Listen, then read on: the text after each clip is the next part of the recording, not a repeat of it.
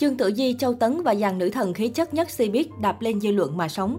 Làng giải trí xứ Trung mỗi năm đón chào rất nhiều diễn viên trẻ không chỉ tài năng xinh đẹp mà còn khí chất ngời ngời. Trong làng giải trí hoa ngữ có rất nhiều sao nữ dám sống thật với cá tính của mình, không quan tâm đến những lời đồn thổi bên ngoài. Nhưng để làm được như vậy, họ phải nỗ lực rất nhiều. Dưới đây là bốn nữ thần cá tính nhất theo bình chọn của cộng đồng mạng xứ Trung. Vương Phi Đầu tiên phải kể đến Vương Phi, nữ thần trong lòng khán giả hoa ngữ nhiều năm qua. Gần 30 năm qua, Vương Phi vẫn được coi là giọng ca độc nhất vô nhị của làng nhạc Trung Quốc. Sức ảnh hưởng và lượng fan của cô trải khắp châu Á, danh hiệu thiên hậu được người hâm mộ ưu ái trao cho Vương Phi dường như không có ai thay thế được. Sau khi rời khỏi khu nhà ở Bắc Kinh, bằng sự nỗ lực của bản thân, Vương Phi đến Hồng Kông và tạo ra một thế giới của riêng mình. Dù sinh ra và lớn lên ở Bắc Kinh, nhưng cô ấy có thể tìm ra được hướng đi cho sự nghiệp của mình trong nền âm nhạc Hồng Kông, cuối cùng trở thành diva trong lòng công chúng. Khi đối mặt với tình yêu, Vương Phi là người liều lĩnh, chỉ cần yêu là cô ấy sẽ nỗ lực hết mình để theo đuổi. Dù trải qua hai cuộc hôn nhân thất bại nhưng Vương Phi không quan tâm tới Thị Phi. Sau nhiều năm cô ấy đã gặp lại tình yêu đích thực của mình và chuyện tình Vương Phi tại Đình Phong vẫn luôn tốn giấy mực của báo giới cho đến tận bây giờ.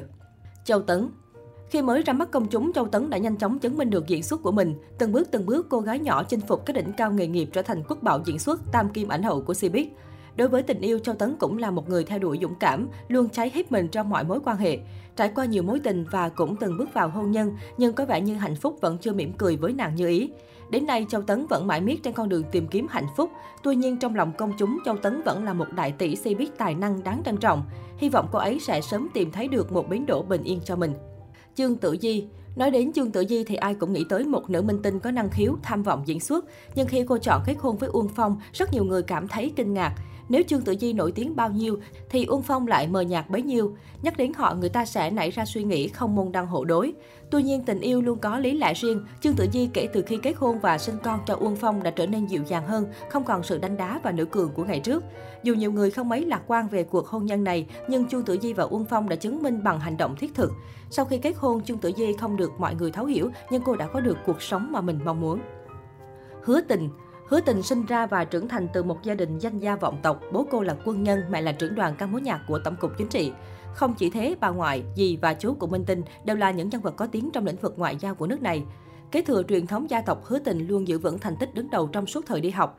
Theo truyền thông, Minh Tinh từng đạt đến 120 điểm môn toán, tối đa 150 điểm trong kỳ thi đại học.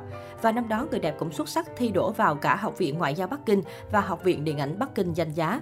Tuy nhiên, hứa tình không đi theo con đường ngoại giao được gia đình trải sẵn, cô chọn bước chân vào nghệ thuật để thỏa đam mê. Sở hữu nhan sắc nổi bật, khả năng diễn xuất sinh động, người đẹp nhận nhiều lời mời tham gia quảng cáo, diễn kịch ngay từ thời sinh viên. Đến nay, dù đã ngoài 50 tuổi, nhưng Thánh cô vẫn luôn ngây thơ, thẳng thắn và tính cách như một thiếu nữ trong sáng. Vẻ đẹp nội tâm hứa tình là điều hiếm thấy trong sau biết nhộn nhạo như hiện nay.